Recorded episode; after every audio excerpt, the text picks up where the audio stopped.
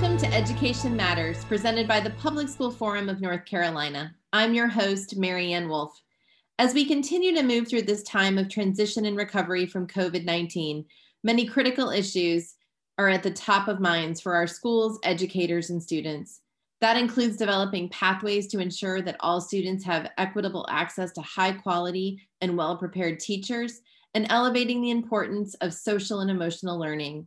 It also includes identifying and investing in early childhood education so that our children are ready to reach critical milestones as they enter kindergarten.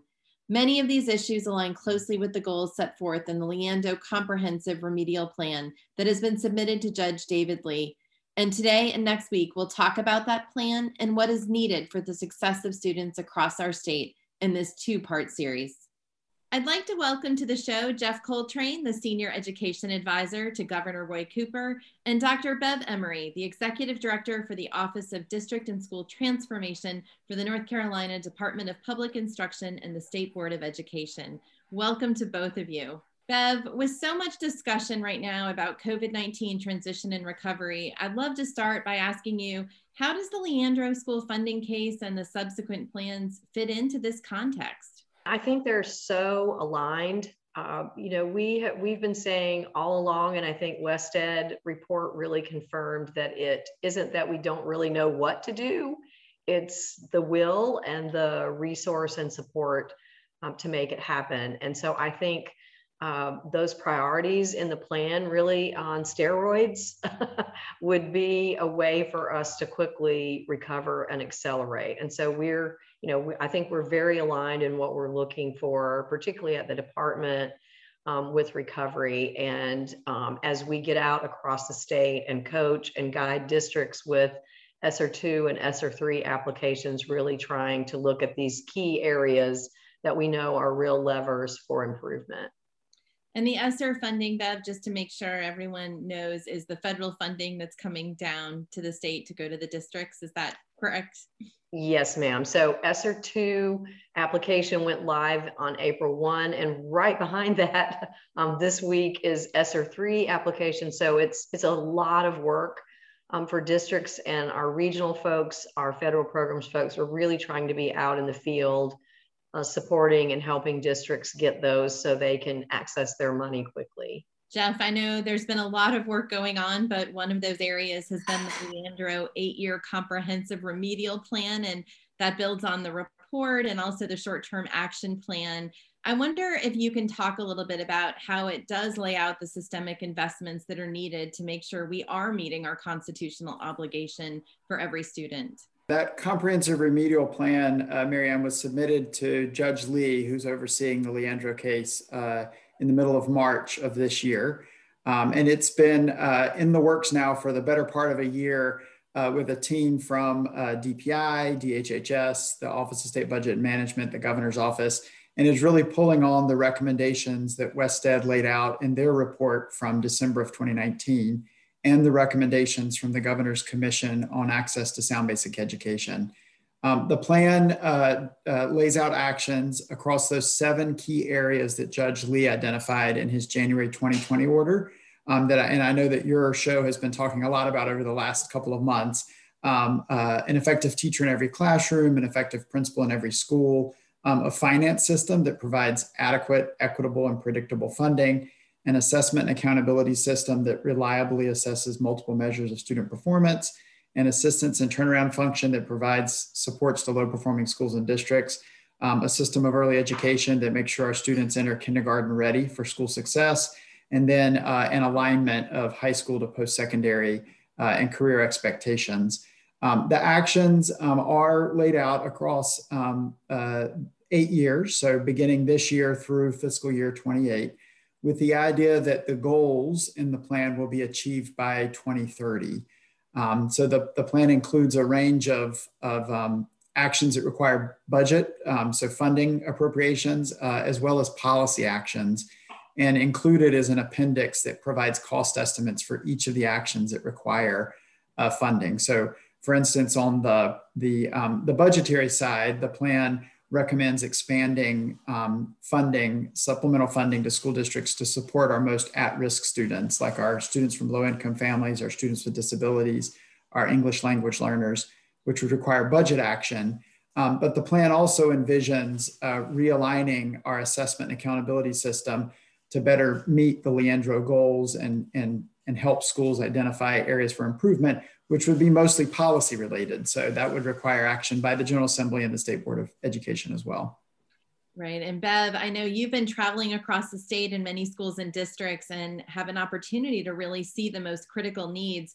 How do you think those needs, including this year, align with the Leandro plan? It has been uh, overwhelmingly uh, inspiring to see kids welcomed back to school. Let me just say that first. And the efforts are phenomenal. And for all the reluctance that I think we see played out in the media, um, superintendent after superintendent saying everything is fine if you can just get them here. So um, I would say that has been highly rewarding. What I want to connect to in terms of sort of what Geoff spelled out in the plan is um, the, the districts that we've been blessed with ESSER 1 money to begin working in. So we're working with six districts and 44 schools. Our approach um, really has tried to align to those seven areas and which pieces or action steps can we um, can we use but also be need based so accountability for example we won't measure the impact of our work on growth or proficiency we have two years worth of funding we're not even there but we are looking at what are those common trends across let's say the six districts that we could show measurable improvement in turnover, right? These districts have tremendous issues with teacher and principal turnover. So, what training or what kinds of attractions um, can we build into these places that make them uh, keep, retain, sustain? And um, we're really creating our indicators based on common needs across these schools and districts. So we're starting sort of blind, if that makes sense, but in the end, we know we'll have some common indicators. And our goal in that is to really support the work. You know, this is all really connected. So, superintendent just launched Operation Polaris, and one of those work groups is accountability. So, there is great commitment to sort of looking at this differently in a multifaceted way, much like defined in, in WestEd. And then what we're doing is sort of piloting or experimenting with can you really demonstrate measurable outcome in an area like teacher turnover um, and draw that back to improve student outcomes. So a mouthful, but you know our coaching and guidance and training and development is really aligned to those seven areas. And of course, we're not hitting all of them in every place, but based on their need, really trying to um, use two years of funding to demonstrate that there are there are ways we can make improvements that are tied to some measures. Thank you. And Geoff, I know last month the governor released his recommended budget for 21 22, which certainly plays a role in all of this. Would you share a little bit more about the areas identified in the governor's budget for pre K 12 education? So, um, specifically around Leandro, the governor is committed to pursuing the policy and programmatic changes outlined in the comprehensive remedial plan and to making sure that the state um, and our school districts have the resources necessary to achieve those actions, not just over the next two years of the plan, but over the next um, eight years as well. So, uh, in his recommended budget uh, proposal for the next biennium, he's proposed nearly $600 million in additional funding for pre K 12 education um, and a little over a billion dollars uh, for the next fiscal year for 22 23 um, to improve things like teacher quality and support provide additional resources for students you know who are most at risk and have the greatest need uh, increasing budgetary flexibility for our local education agencies which is another key area that both our superintendents have outlined as well as WestEd um, that they need to be able to better meet the needs of their students um, ensure students are career and college ready and then of course to strengthen our um, early education and, and supports. Um, specifically um, in some key areas that are outlined in the comprehensive remedial plan, and, and of course we're in the WestEd and the commission's recommendations. The governor's proposing over the next two years an additional $80 million to help hire more school nurses, psychologists, social workers, and counselors, which we know are critical positions in supporting the mental and physical health needs of our students. Um, he's proposing a 10% increase in salary for our educators and then bringing our non-certified staff up to a $15 per hour minimum wage. Um, he's proposing $230 million over the two years to expand funding for children with disabilities, English language learners, low income students. Um, and we know from what we've heard in districts that those students are likely to be the ones who have been most impacted by COVID and the, the, um, the time away from in-person learning. So not only will this funding begin to lay the foundation for building a more equitable um, education system um, over the long term, but will also play a role in helping those students to recover from COVID, um, as well as uh, $78 million in new investment for our early childhood uh, NC pre-K, including um, additional slots in the second year of the biennium, and then beginning to uh, increase what's called the reimbursement rate for NC pre-K. We know a number of uh, local counties have not been able to take advantage of expanding pre-K because of the required match.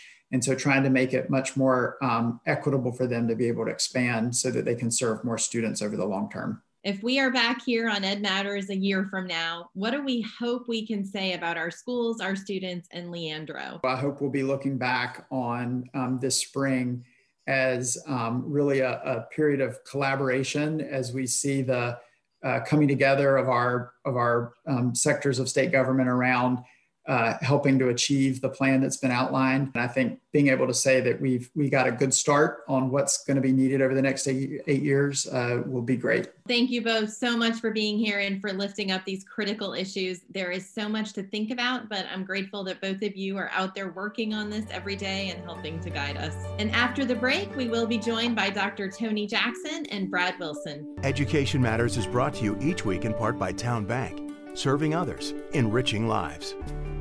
Joining us now are Dr. Anthony Jackson, the Superintendent of Vance County Schools, and Brad Wilson, the Chair of the Leandro Commission and former CEO of Blue Cross Blue Shield North Carolina. Thank you both so much for being here today. Thank you for the opportunity. Good to be here. Well, we have a lot to talk about. And Tony, as we look back at the year our schools and students have had with the pandemic, how is the Leandro case and the recent comprehensive plan submitted to court relevant to Vance County schools? Well, I, I, think just as it always has been, I think the focus on ensuring uh, adequacy of resources to uh, help uh, uh communities such as ours um, realize their hopes and dreams is always a good conversation. And so, Leandro, in our opinion, has always been that exercise of matching our needs with available resources and opportunities for our students. So, the conversation right now is truly about helping us take uh, where we are, understanding the impact. Uh, of the of the pandemic and and not allowing it in any way uh, to slow our progress, uh, but using it as an opportunity uh, for us to think differently, to think critically, and to reimagine what education can be in the context of recognizing that there, there's this larger conversation about uh, meeting every single need of our children in the best way that we possibly can with the resources that we have. Brad, as the chair of the Leandro Commission, how do you view the current status of the Leandro case and what needs to happen in the months years and years ahead? Well, that's uh, that goes right to the heart of the matter. And before I respond, I want to thank Tony and all of his colleagues across the state for uh, the leadership they provide every day with their with their teams of people. Well, the, the work of the Leandro Commission is essentially complete. The report has been filed. And so the recommendations are now clear to the public and for their consumption. Likewise, with the report from uh, WestEd who served the, the court uh, as a consultant. So now the hard work begins. Uh, to your question, uh, now the public uh, understanding, education, debate, and then moving into the policy arena with the General Assembly, the governor's budget. now the state is in a position to make decisions about how to make the Leandro recommendations, the WestEd recommendations, and the court order uh, alive. And uh, so this is a very important session of the General Assembly. Uh, I would, I hope everyone in North Carolina is watching and learning about uh, the component parts, uh, because one point that we all need to remember: this is a journey. Uh, this is not a one-session conversation. It's not a two-year conversation. Uh, all of the re recommendations are multi-year and they're sequenced so that in order to optimize some of the recommendations, certain things need to be done first and funded first, and of course done well so that we can use the building blocks of the rest of the plan in the uh, years ahead. I would I would urge all of us to think about Leandro in two ways. First of all, there's a moral uh, imperative uh, that one generation owes the other to provide the most education possible uh, so that we can continue our democracy and people can live productive and, and uh, vibrant lives. But we should also remember that the North Carolina Constitution requires access to uh, a high quality education. And now it is our obligation, legal obligation, to see to it that we do provide that access to a sound and basic education. I appreciate so much how both of you really called out that it's good for now, but it's also the beginning, um, which I know has been an ongoing journey, but many, many years. And just the notion that we have an eight year comprehensive plan speaks to the complexity but also just how wide and deep the work really is that we need to do and how systemic it is. Um, Tony, I'd love to ask you to build a little bit more on this idea of this eight year comprehensive plan that does provide a path forward. And Brad, I so appreciate your description of that, that there is an order in how we, we really optimize and maximize the work that we're doing. It also talks about what we need in terms of both human and fiscal resources. So, Tony, what would the implementation of these action steps mean for students in Vance County as one of the original Leandro districts? It would mean that we continue uh, the, the intentional work of meeting the needs of not only our students, but our communities uh, every single day. Um, and I, I really do want to uh, I, I, think jump off on the piece of the moral imperative. I think it was Dr. King who talked about the urgency of now and that we can't continue to kick the can down the road. Eight years is a long time. In, in, in the school world, uh, that's, that's a generation. And we have to recognize uh, that while uh, we, we understand uh, the need for there to be this orderly process, there is an urgency uh, because for every day that we wait, we miss kids. And every day that we wait, we, we hold a community back. I believe that our communities are ready. I believe that the action plan is sound. I believe that the focus on the resources, the opportunities, and access uh, for every single child uh, is clearly articulated. I think now we have to we have to muster up the will, and that means that we have to figure out a way uh, to accelerate that timeline so that while we know that uh, in ordinary situations, it would take us eight years, but these are extraordinary times.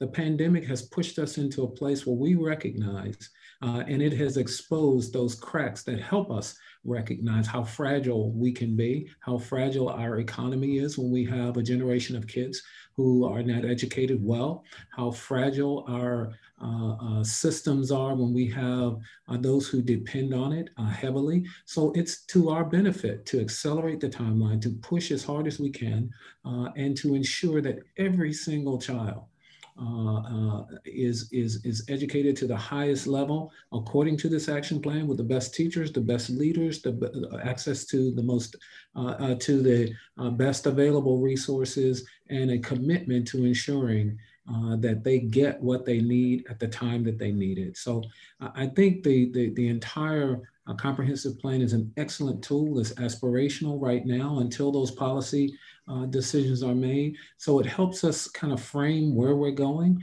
But in reality, I don't want us to miss the urgency of the moment.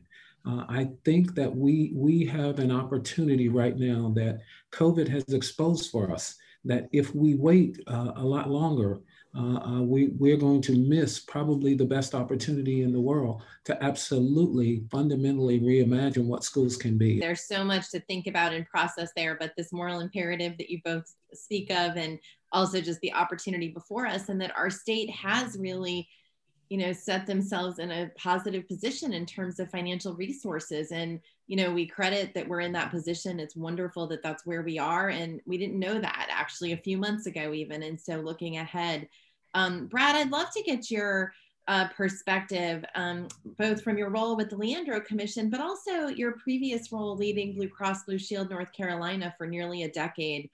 As a business leader, why does the Leandro plan and its recommended investments make sense for North Carolina?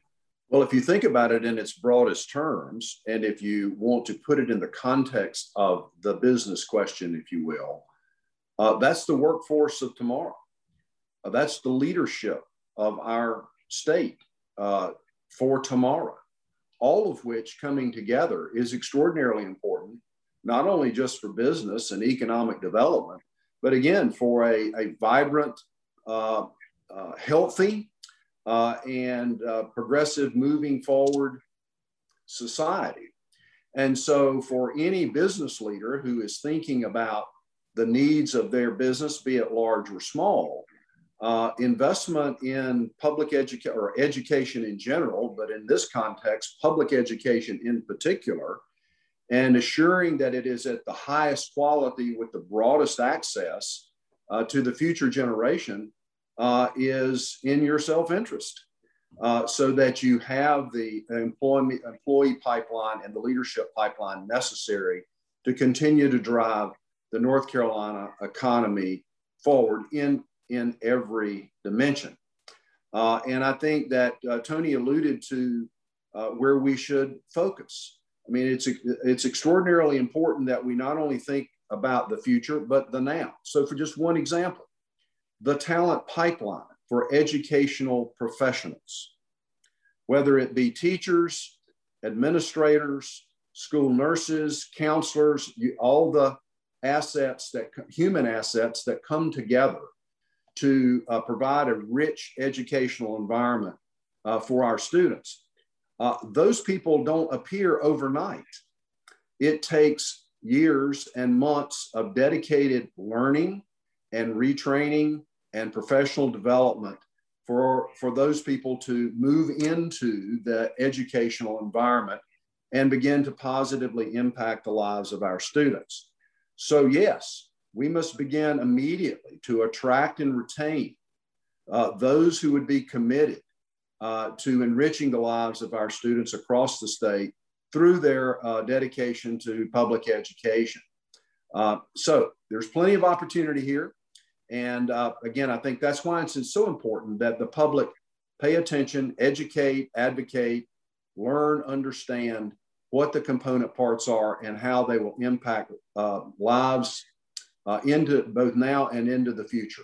Well, thank you both so much for sharing today. I am also optimistic and hopeful in that when we talk about the issues and we talk about what we need to do, we again and again hear these common themes and we know we can do them. They're just going to take back to, I think, what Tony said is the will to really carry this through. So thank you both for joining us today and being here. Thank you. Thank you. And after the break, this week's final word. During the past many weeks on Education Matters, our regular viewers may have noticed that we've sought to highlight important policy areas that serve as the building blocks for a high quality educational experience for all. From revising school finance and accountability systems to developing robust initiatives around teacher and principal recruitment and retention, the long term Leandro Comprehensive Remedial Plan offers strong directives in these areas and many stakeholders have come on our show to explain how to turn these ideas into action. Next week, we will continue this discussion about what our schools need to ensure that each of our students has access to a high quality, sound basic education. Thank you for taking time with us to learn and think about education. That's all for today, and we'll see you next week for the second part of the Leandro series.